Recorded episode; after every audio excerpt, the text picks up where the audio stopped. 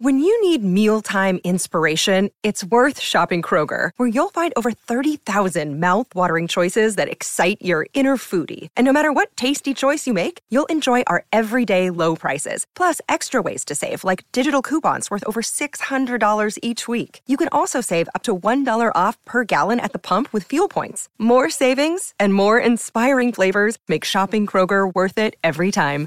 Kroger, fresh for everyone. Fuel restrictions apply.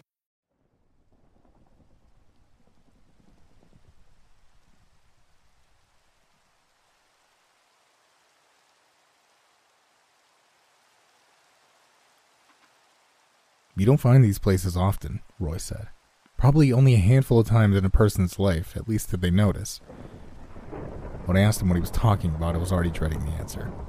We'd been roommates for five years, and for the most part, we got along and were good friends. But his interests were weird and varied, and when he got on a roll, he could talk your ear off about some obscure topic that was only interesting for a minute or two. And it wasn't like Roy was afraid of shutting me up if he wasn't in the mood to talk. He called it turning his ears off. And he meant it. He'd had cochlear implants since he was a kid, and he didn't mind unplugging them if he didn't want to listen. It had gotten to where I tried to steer around getting into long conversations when we ate together, but this time it felt different. He was jittery acting, almost like he was scared of something or had gotten some bad news.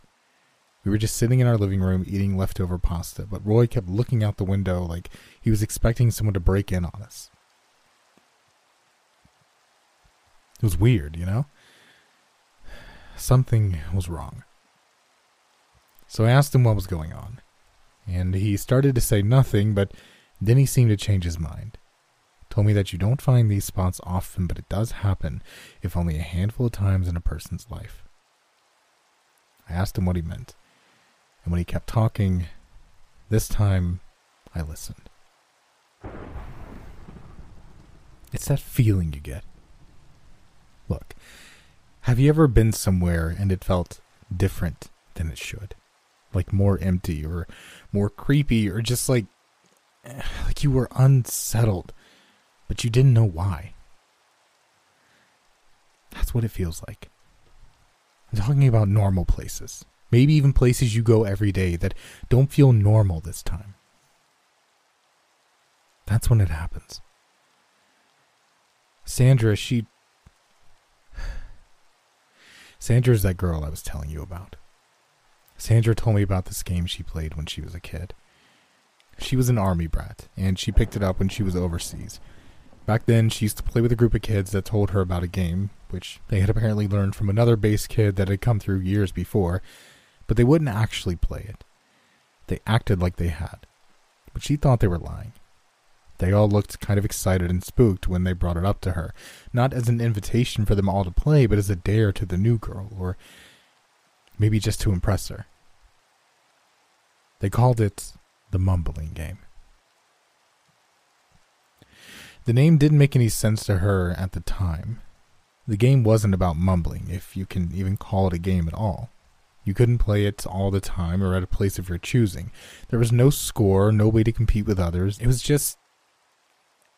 It's easier if I just tell you what it is instead of what it isn't. The idea was that there are certain places on rare occasions that will feel off. Like I said, lonely or creepy or dangerous in a way that doesn't really make sense. Sandra told me that most people just ignore the feeling or try to leave as quick as they can, but if they stayed, some of those would find a way to play the game. So you enter the room or a hallway, a parking lot, or a building. The places can vary a lot. The only real constants are that feeling that something is wrong and that you're always alone when you find one of, well, Sandra called them unsettled spots.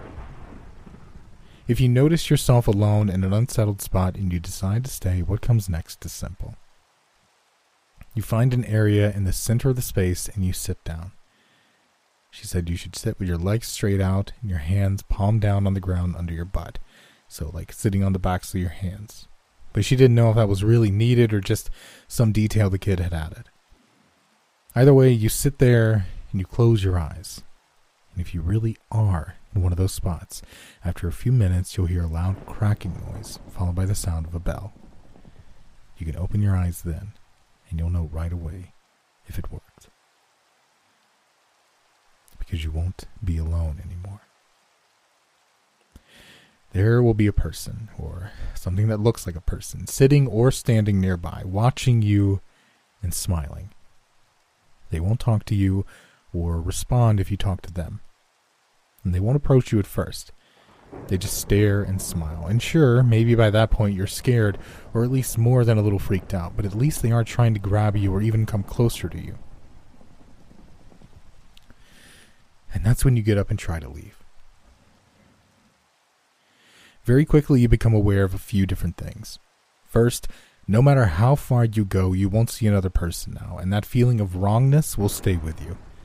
Second, when you move, this smiling stranger moves with you, step for step. You go 20 steps back, they follow 20 steps. But if you go toward them, they don't retreat. They just keep smiling at you as though sharing the joke or the secret of the strange dance you're doing now. Back and forth, left and right, you can't shake them. And depending on their gaits compared to yours and the directions you take, the gap between you is closing all the time. I laughed and asked Sandra what was supposed to happen if they caught you. Her face was serious when she answered me. I said the kids don't like talking about that. Not directly, but the couple of times they had, they'd used a Tagalog word. Sampa. She said it meant something like to climb or to ride. I then asked her the obvious questions. If playing this game got you stuck in some bad version of the world, why would anyone play? And how would anyone know about it if you can't get out to tell them? You can get out, she said, but only by going back the way you got in. If you panic and just run off, or if you get to a place that your new companion has blocked you from getting back, sure, you could be screwed. But as long as you remember it and keep your head, you can usually just go back out the way you came. You'll walk until the bad feeling goes away, and when you turn around, the thing following you will be gone. Sandra said that for days after telling her about the game, the other kids would tease her about it, but it was easy to make excuses as to why she couldn't play, as it just wasn't a very common thing for her to be alone or run across some spot that felt weird. They eventually got bored talking about it and moved on to other things, and by next year, she'd almost completely forgotten about the game. It wasn't until her last weekend before moving back to the States that she had a reminder. She'd cut through the small garden center at the on base PX. It was like a store for families on the base. Said the store wasn't closed or anything, and it was the middle of the afternoon, but there was no one else around. That wasn't that strange, but something still caused her to stop. She said the light looked weird, and even though she'd been there with her mom a dozen times, she had a scary feeling in her chest that she'd never felt before. It reminded her of the mumbling game, and once that thought came, it had her. Before she knew it, she was sitting down on the dirty concrete in the middle of the garden center and closing her eyes. After a couple minutes, she heard a sharp crack, and then a bell rang nearby. She was scared by then, but she had to open her eyes and check, right? There was a man standing on the far side of the garden center now, just standing there and staring at her. He wasn't dressed in fatigues or a uniform or one of the outfits the people in the store usually wore. Everything he wore was gray gray pants and a shirt, even a gray fringe of hair around a pale scalp. Maybe it was her imagination, but the teeth he showed as he smiled at her even looked gray in the light. Her reaction was immediate. She jumped to her feet and started to run out of the garden center, casting a glance back to see if he was following. He was. His stride long enough he could keep pace without fully having to run yet, and that's when she remembered the rest. Hard as it was, she made herself stop. And as soon as she stopped, the smiling man following her stopped too. Shaking, she made herself think of how she'd come into the garden center and when she'd first started feeling the strangeness that had stopped her in the first place. It had just been a few feet before she entered the chain link area where they kept the mulch and fertilizer, and to get back there, she was going to have to get closer to the man. Much closer. She was just 11, but I think she was a smart and brave kid told me she walked slowly, every step tense as she watched for some sign of him moving toward her. He didn't move a muscle at first, just stared and smiled, his eyes following her as she crept nearer. It was when she was just a few feet from being past him that the smile fell away and his lips began to move. She could hear him speaking, but the words were too low and deep for her to make out anything. Walking faster, she passed within ten feet of him, but he just watched and mumbled as she went past. Until she reached the point of moving away instead of closer, of course. Then he began to turn. She bolted, running back the way she'd first come, knowing that at any second a cold gray hand would close on her shoulder or neck. The feeling of wrongness had been gone for a few seconds, and she could see people moving around in the parking lot now. And when she finally slowed down and looked back, the man was gone. Sandra said she never forgot about that afternoon, but she'd never seen that man again either. She said she'd figured she'd gotten away in time and that she'd left the game behind when she escaped. That was 15 years ago, man. And then last week she was working late. Her office was empty, but it didn't normally creep her out or anything.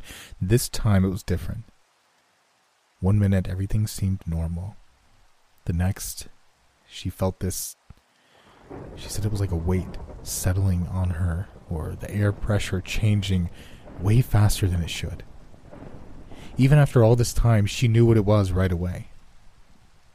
Her first thought was, It's okay. Don't panic. I just need to not play again and leave. It'll be fine. It was then she looked behind her and saw the man from the garden center, staring at her and smiling just ten feet away. She ran, of course. Of course she ran, but like I said, she's smart. She made sure she left the same way she'd come into the office, and she was bigger than she was when she was a kid, with much longer stride. She managed to stay away from him until she got out to her car, and by then the feeling and the man were gone again. She said at the time she was too freaked out to think straight or make sense of it. She hadn't played the game again, so why had the man come back? It wasn't until she calmed down and thought about it some that she realized the truth. She'd never stopped playing. Sandra said that she thought these weird places, these unsettled spots, were places beside or underneath our world. They looked similar, but they were wrong somehow, and the things that lived there were wrong too. She said that when she left the spot in the garden center, that bad version of the world and the thing following her hadn't just ceased to exist. And maybe it hadn't stopped following her either. It had tracked her over the years, moving behind the world and getting closer when it could. And once it was close enough, it just had to wait until she was in a spot that wasn't right, a place where she could see it again, and it could finally reach out to take her. I I didn't believe any of this, of course. I thought she was pulling my leg at first, or that she was fucked up on drugs or something, maybe, though I'd never known her to even drink much, let alone anything that would make her delusional, but the more she talked, the more upset she became. And the more determined I became to try and help her. when just trying to convince her that it had to be a false memory or a bad dream didn't work, I suggested that maybe it was a real guy who had just been stalking her since she was a kid. Had finally tracked her down again and snuck into her building. Maybe. She started crying then. She said she'd already considered that, even had security pull footage from the office that night. It showed her during the time that she'd started to run away, but the camera couldn't see the man that followed. I wanted to say that was proof it was in her head, but I knew it would just make her angry and she'd pull away. Instead, I told her I believed her and I tried to help her figure out what we could do to fix it. What I didn't tell her was that I was going to try and play the game myself so I could honestly tell her that it was bullshit and maybe convince her to get whatever help she needed. I wasn't sure if I'd get the chance or if I was going to do it honestly, of course. Just like everybody, I've had times where a place felt weird or creepy and I wasn't sure why, but not like often or anything. And if I didn't run across one of those spots, I either couldn't play the game at all, or I'd have to lie to her and act like I'd found an unsettled spot after all, but that nothing had happened. Funny enough, I walked into one Saturday. It was down in the archives at the library, pulling stuff for that paper I'm working on. It's always super quiet down there. Maybe some people think it's creepy, but I've always liked it. It felt very at home, you know? But as I walked to the back shelves, that changed. It was like I'd walked into a different climate or something. I was confused at first, and even when I thought of the game, I didn't really think I'd found an unsettled spot. But I did think it was close enough that I could tell myself I wasn't lying when I told Sandra I tried the game in the right kind of place and nothing happened. Roy fell silent, staring at nothing for a minute as I waited for him to go on. When he didn't, I threw a napkin at him. Well, did you do it? Did anything happen? His face was pale as he turned to look at me. Yeah, it worked. It was just like she said. There was this girl standing there when I opened my eyes, a bit younger than us. I thought she was a student at first, and she was actually kind of cute, smiling at me the way she was. And I was sitting in the middle of the floor like a goober, after all. Licking his lips, he went on. But she didn't say anything or move. Didn't respond when I said hey to her, just stared and smiled. I started to get scared. I took a couple of steps back, and she took two steps toward me. I wanted to just run, but I remembered what Sandra had said, so instead I cut over one row and then went forward. She got in closer, of course, and when I'd cut back over to the aisle that I needed to get out of the way I'd gone in, she was only a few feet away from me. Not smiling anymore. Mumbling. I frowned at him. Could you hear what she was saying? He shook his head. Hear? Not really, but he sighed, pointing at his ear. Look, I got these implants when I was 12, but my hearing had started going when I was like 5 or 6. I'd learned to get by by paying close attention to what I could hear and by reading lips. Even now, I still look at people's lips a lot when they talk. I was scared shitless and in a hurry, but it didn't stop me from seeing what she was saying. What was it? Trembling, he looked up at me. It said that it would always find me. And that it was okay. That I couldn't get away because I was already there. That I'd always been there.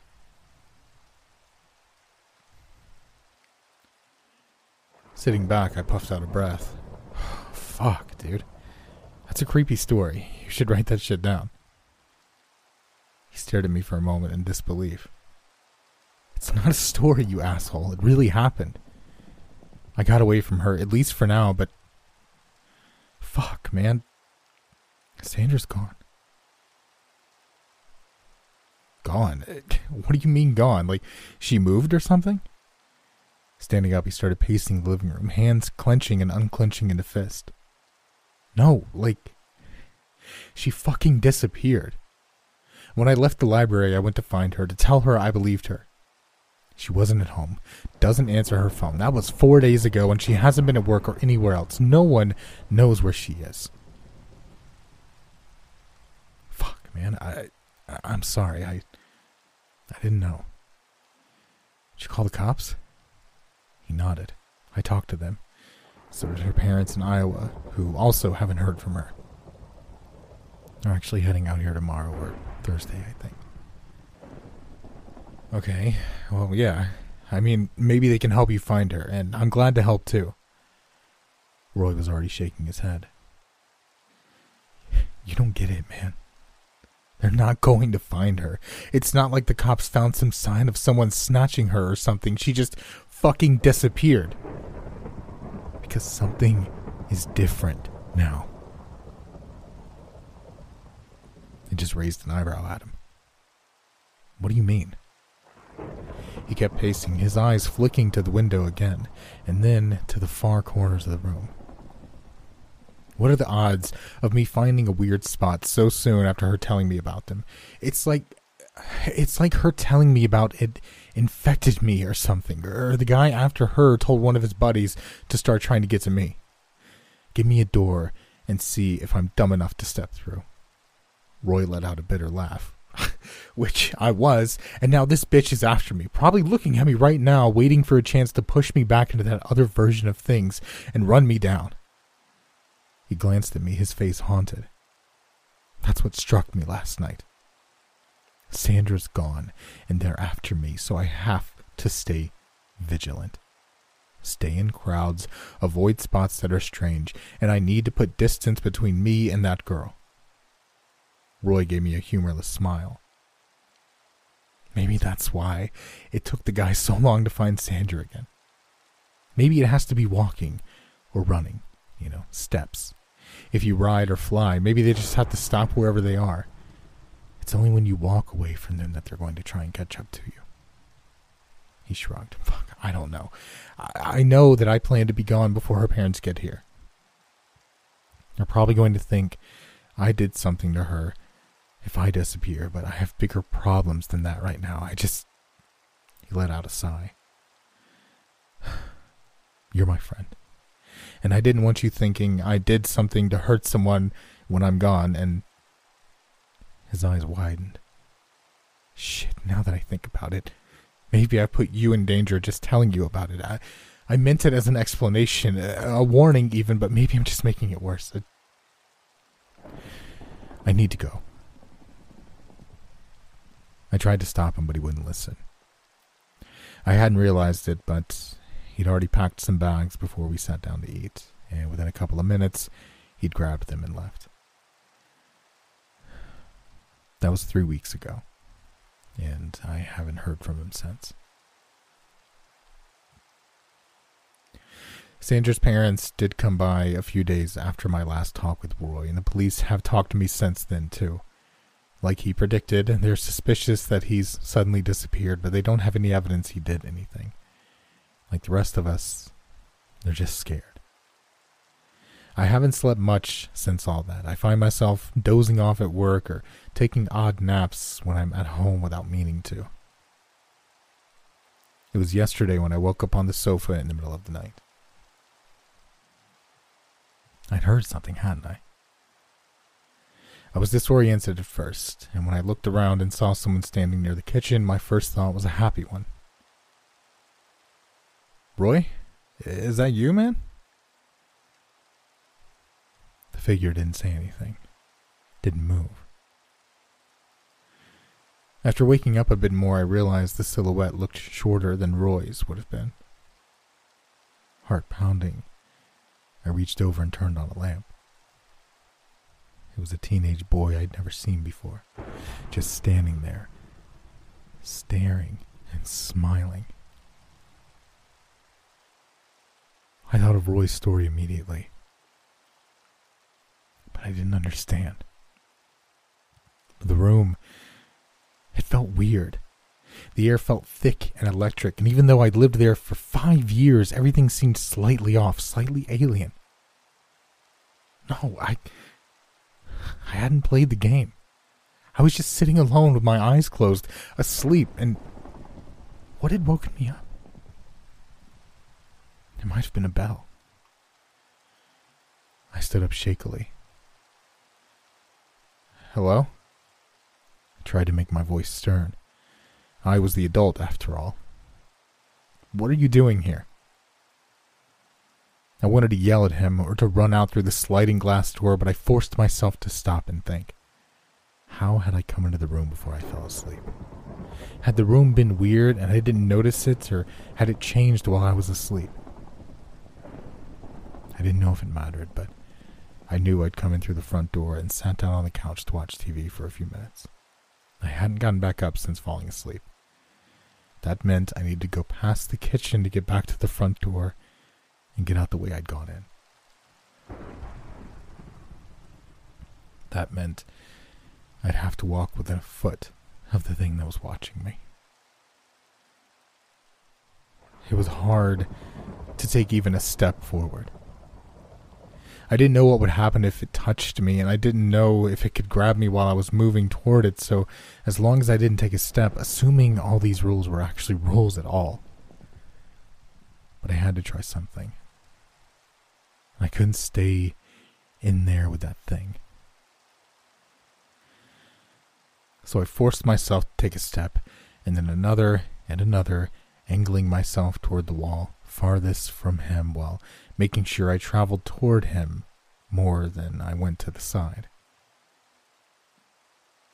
The boy seemed to tense once or twice, as though anticipating being able to step forward, but every time I'd correct enough that he had to stay still, his smile seemed to widen a bit as I drew nearer.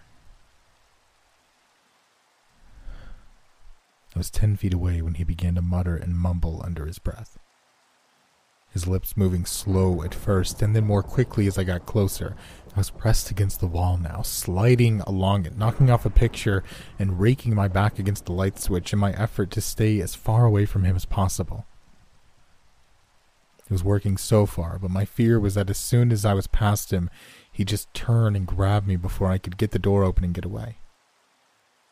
Drawing even with him, I stopped. He turned to face me, less than two feet between us, but he hadn't reached out a hand yet. My next step? He'd be on me if he could reach me in time. It was hard to think, I was so scared. He looked like a normal boy, but he still seemed wrong, much like the room looked normal but didn't feel that way. I could hear his voice, and I thought I could make out a few words here and there. Him saying I should just go with him, that it didn't matter because I was already there. God damn it, no. I couldn't listen to that. I had to get away, but the second I. No, I, I was just looking at it wrong. The time didn't matter, the space did. If what Roy had said was right, I just had to make a big enough jump that he couldn't reach me in one step a big enough step to get to the door, open it, and get out with my next one. I looked at the front door and then back at him. I could see him tensing, getting ready to pounce. His legs were a lot shorter than mine, but his arms were long, and I had to stop overthinking it and just go. So I did. Shifting my weight to my right foot, I did a side jump as far and as fast as I could. When I landed, I would have fallen, but for my shoulder slamming into the front door, the knob digging into my hip painfully as I slid aside and started to turn it.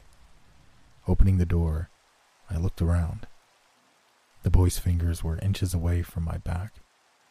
I could try to close the door behind me, but I had no way of knowing it would stop him or even slow him down. Better I just get into the hall and run back the way I'd come. Leaping forward, I could hear him behind me, mumbling faster. One step, and he'd seemed to grow louder. Two and a half, and he was more distant again. There was silence by the fourth, but I kept running. Only when I reached the end of the hallway did I realize the oppressive feeling was gone. Opening the door to the stairwell, I finally looked back for my pursuer. As far as I could tell, he was gone.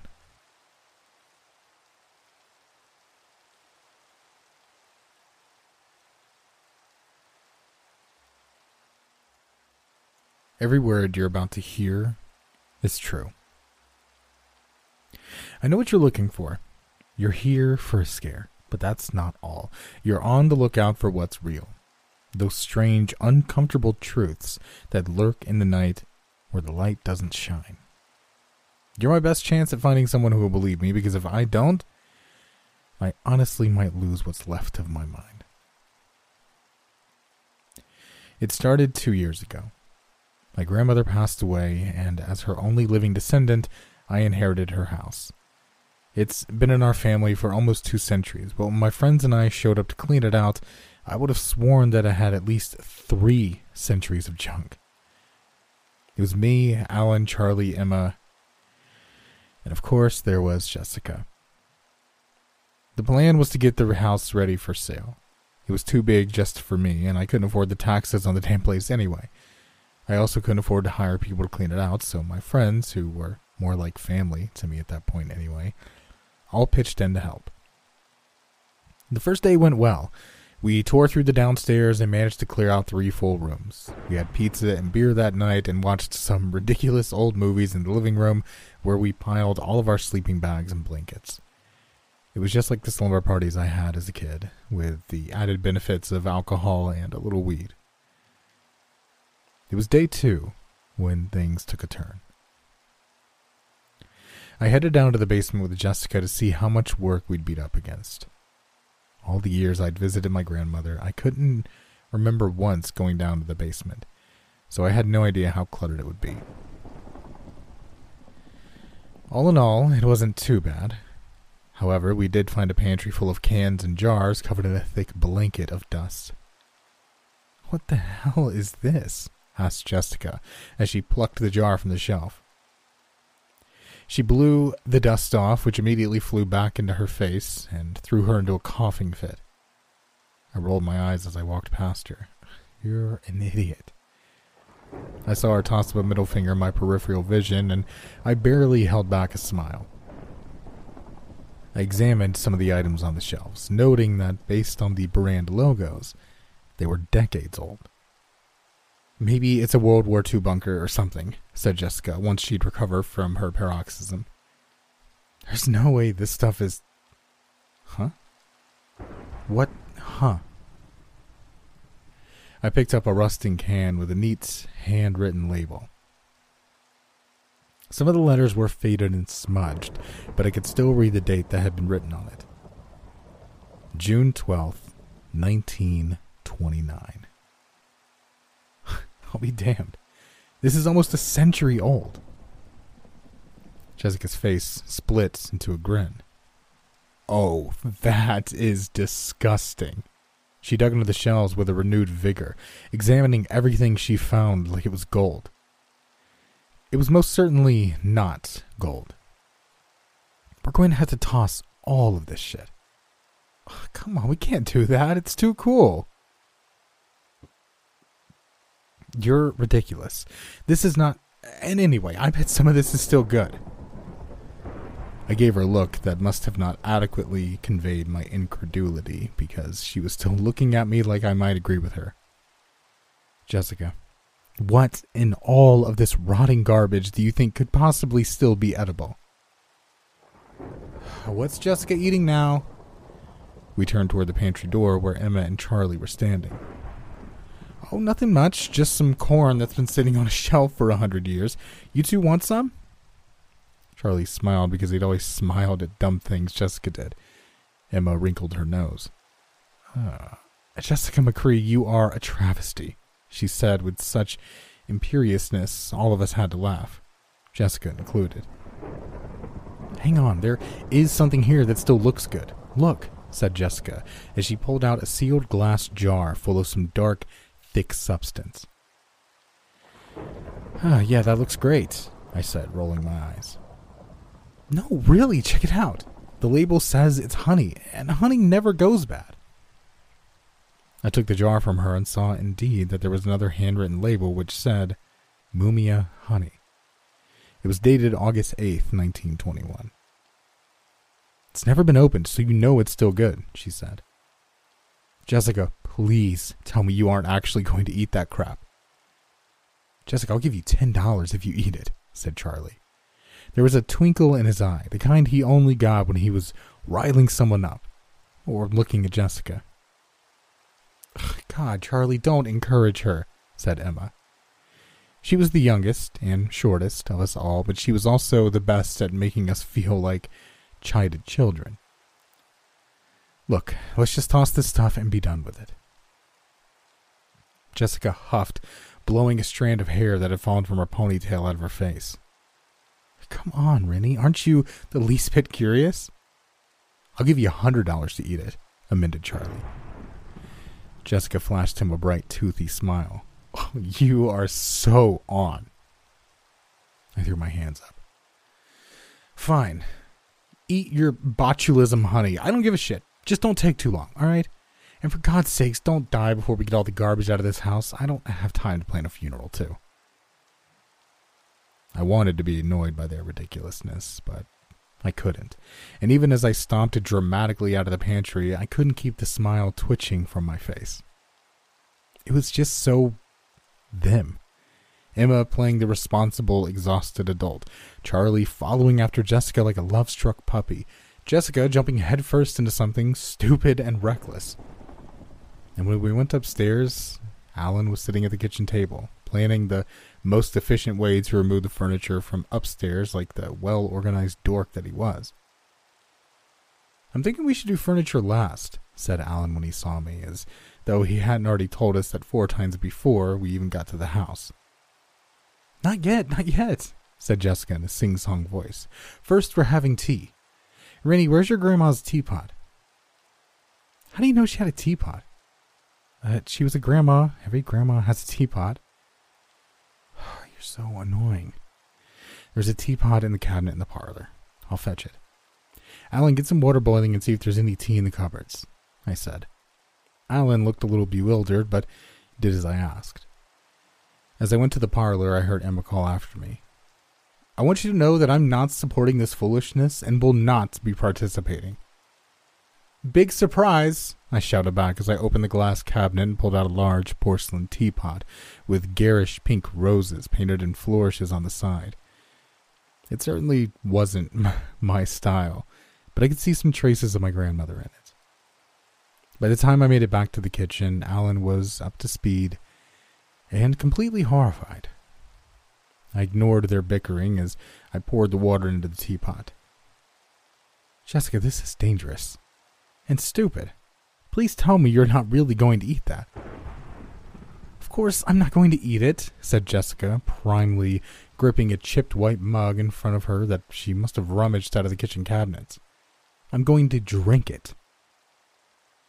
We should designate someone as the official 911 caller, said Charlie. I'll do it, said Emma. You're all being ridiculous, I said, but Alan's seriousness made me nervous. Jessica, you know this is a bad idea, right? My nerves seemed to make her even less concerned. Come on, it's just antique sugar. What's the worst it can do? She took the teapot and poured herself a cup before I could think of a retort. Then she broke the seal on the jar of honey, dipping a small spoon into its smooth surface. She took a generous dollop and plunked it right into her mug. As she stirred it into the tea, she leaned forward, breathing the steam. It smells okay, she said with a shrug. Jessica, wait, said Alan. This is a bad idea, said Emma. Oh my god, she's totally going to do it, said Charlie. Bottoms up, said Jessica, and then she took a drink. I didn't realize I was holding my breath until after she'd sat there for a few moments, smacking her lips. Finally, she wrinkled her nose a little bit. It tastes weird. I let out a sigh. I'm not sure what I was expecting. Maybe for her to be struck down dead the second she got the liquid into her mouth, but since it hadn't happened, I felt like we were in the clear. Of course, it tastes weird. It's rotten. It doesn't taste rotten. It just tastes bitter, kind of gritty. Maybe that's from the tea leaves, said Emma. No, no, I'm sure it's the honey. It's not terrible or anything, just strange. I noticed, though, that she didn't pick up her tea again and didn't finish what was in her mug. Well, now that our wonderful game of try to give ourselves food poisoning is over, maybe we can get back to the actual work? I asked. Jessica laughed. All work and no play. But she did stand up and dump the remnants of her tea in the sink. I turned around and headed back for the basement to actually throw away the rotten food this time. As I was leaving with Emma in tow, I heard Jessica say to Charlie, By the way, you owe me a hundred dollars. Wait, what? When did I say that? I, I didn't say that. If you don't cough it up, I'm gonna jam the rest of the honey down your throat, you dirty cheat. The last of my anxiety around the event drained away, and I was able to get back to work without it weighing on my mind. I didn't think of it almost at all, in fact, until later that night when we'd all gather in the dining room eating our Chinese takeout. We made great progress, and hopefully we'd be able to finish everything before the week was out. We were understandably in high spirits. Still, I noticed that Jessica wasn't eating. I didn't say anything in front of the others because I didn't want to draw attention to Jessica if she wasn't feeling well. I waited until we were clearing up the remnants of our dinner and I could pull her aside without the others noticing. Are you feeling okay? I asked. Yeah, just a little bit tired, she said. She smiled at me, but it looked thin, and she was definitely pale. Jess, if you need to go to the hospital, I can have you there in ten minutes, at five even. No, what? Come on, it's not like that. Seriously, I'm okay. I just think I need to turn in early and lay down for a bit. I wanted to insist, drag her to the car if necessary, but I knew from experience that trying to force Jessica to do anything was an exercise in futility. So instead, I said, There's an extra carton of fried rice in the fridge for you. If you're hungry later, let me know and I can heat it up. She smiled at me because she knew what I really meant was, I love you and this is how I show you. Thanks, Rennie. I love you, she said as she pulled me into a hug. Not long after that, we'd settled down for the night. There was no movies this time. We were all so tired that everyone was out like a light within minutes of laying down. I stayed awake for a little longer, just in case Jessica needed me, but eventually I couldn't fight the heaviness in my eyelids any longer. I couldn't fall deeply asleep that night. I just kept sort of skimming the surface. While I did, I was having some sort of nightmare.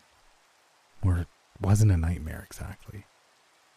If it happens in that smudgy feeling between sleeping and waking, when you aren't sure what's real and what's not, does it count as a nightmare? I just know that I was certain, absolutely certain, that someone was standing in the corner of the room watching us, glaring at us.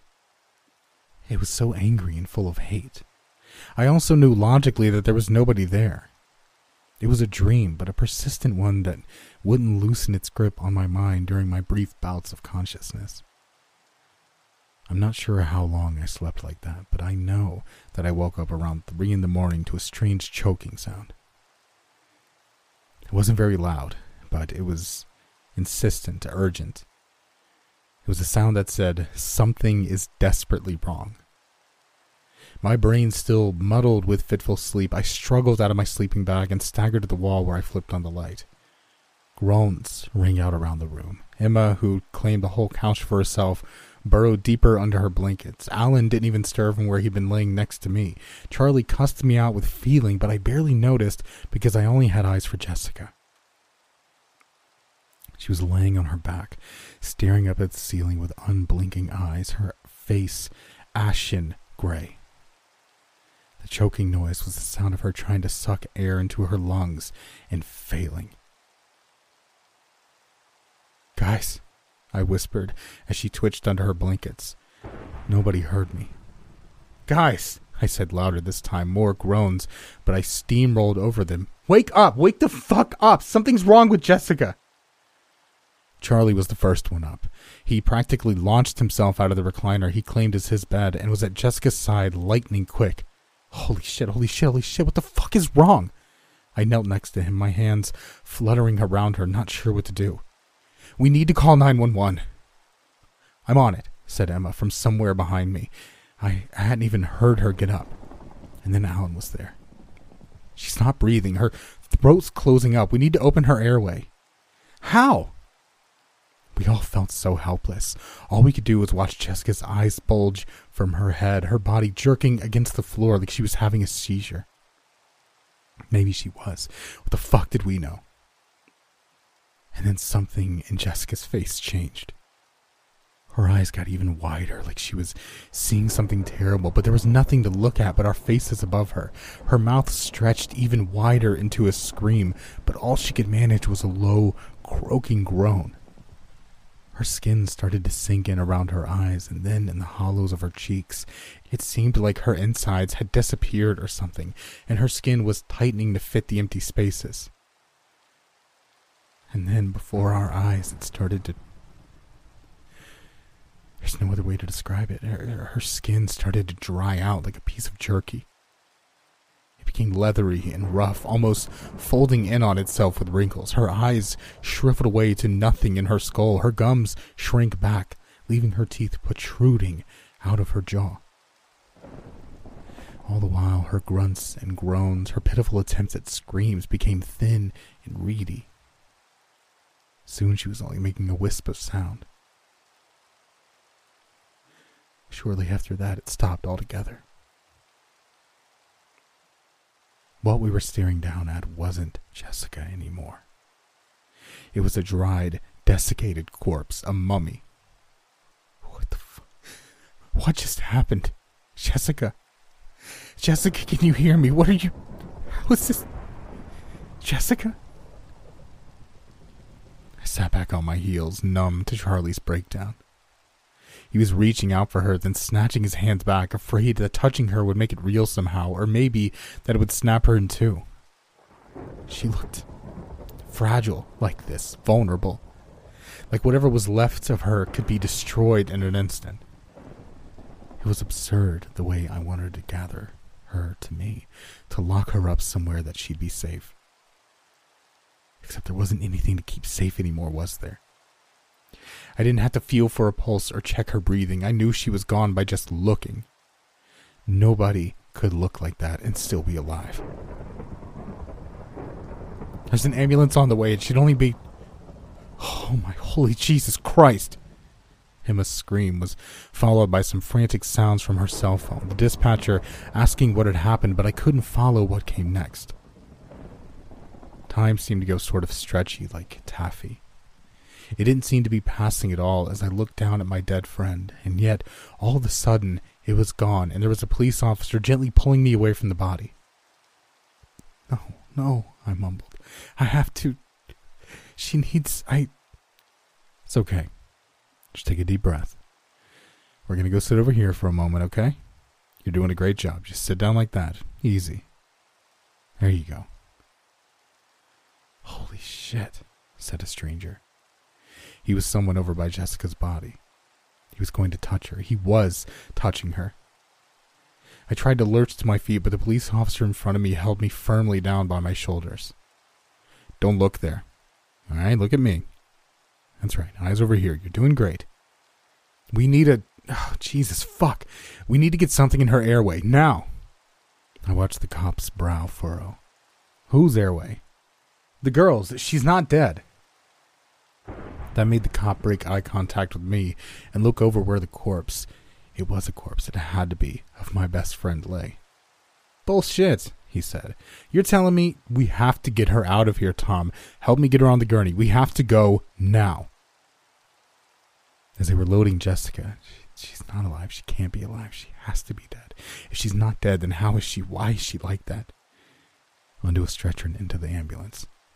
I felt it again that cold, hateful presence in the corner of the room watching us.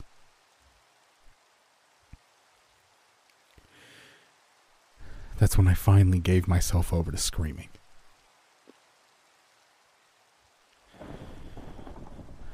Jessica survived for 11 days after eating the honey. The doctors were baffled. They brought in specialists from all over the country. They intubated her and sought to keep her breathing, keep her pulse fluttering, even as it struggled to die out. It wasn't their fault. They weren't keeping her alive, not really. It wanted her to suffer. It wanted her to feel the agony of death stretched out over days, not minutes. Not that I know what her death was like.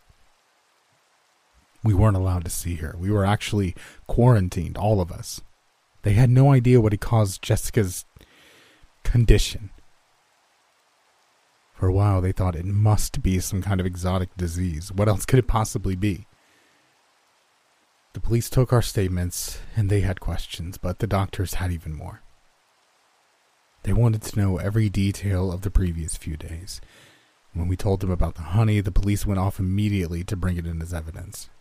They ran every test in the book, but they couldn't find anything to connect it to Jessica's illness. They did tell me what mumia was, though.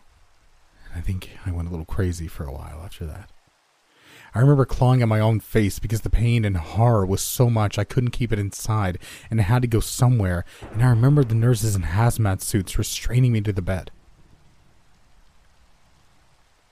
Eventually, Jessica's body gave out.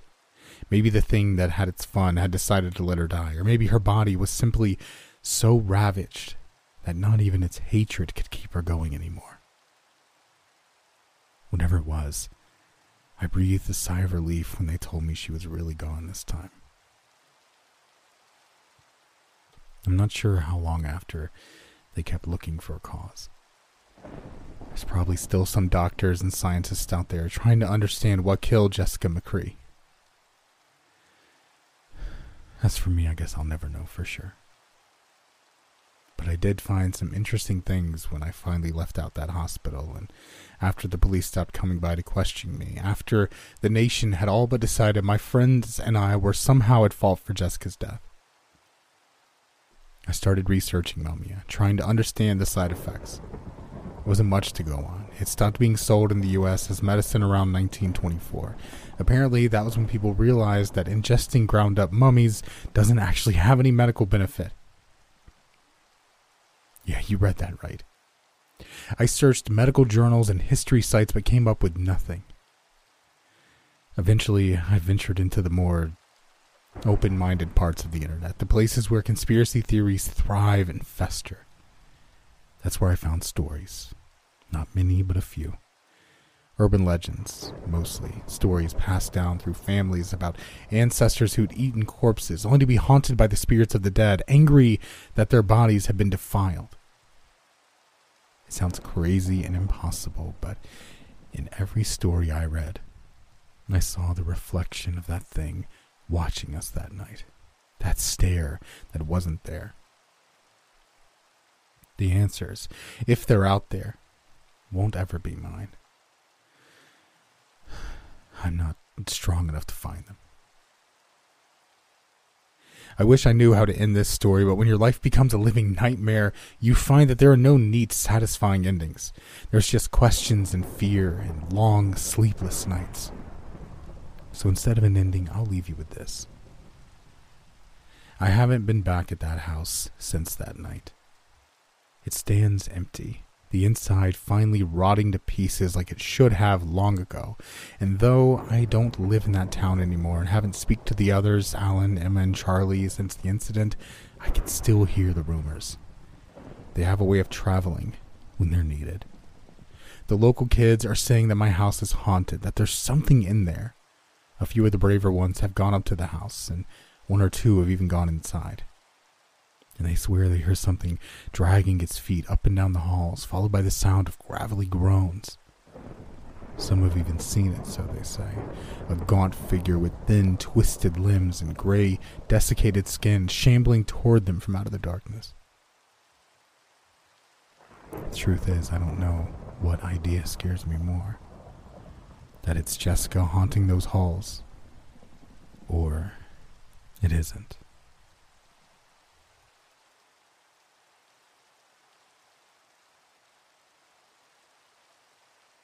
Hello, everyone. Thank you so much for listening to tonight's stories. I think my favorite for tonight was the second one. It felt very urban legendy, very classical in a way. Let me know what you thought about both stories down below in the comments below. And um, yeah, I'll be hanging out there when this video goes live. We can have a little conversation about it, have a little discussion, all that good stuff. But in the meantime, I want to take some time to thank all of my $5 patrons and members. If you want a shout out at the end of a video, pledge 5 bucks on Patreon or over here on YouTube as a member. You get a shout out at the end of the video, or you can pledge $1 on either one of those sites and get videos a day in advance. So without further ado, thank you to Absinthe Alice, Alice E, Amethyst, Amet, Caroline, Christina Smith, CT, Deborah Tykus, Elizabeth Watkins, LSG, Furious Weasel, If in Doubt, Flat Out, Jesse Jess Jess, Justinia Zaromsky, Karen Parrott, Cat, Kathy Fanning, Lee Riggs, Lindsay Pruitt, Melody Evans, Melissa Berwick, Mindy Bannon, Moon Potato, Nicholas Moore, Nikki Parsons, Nora, Nova Nocturne, Patricia Rodea, Ray Clegg, Centennial, The New Ongoing 24, Tiger Princess, Triumph, and Victoria Step. Thank you all for the amazing continued support. I really, really appreciate it. And as always, take care out there.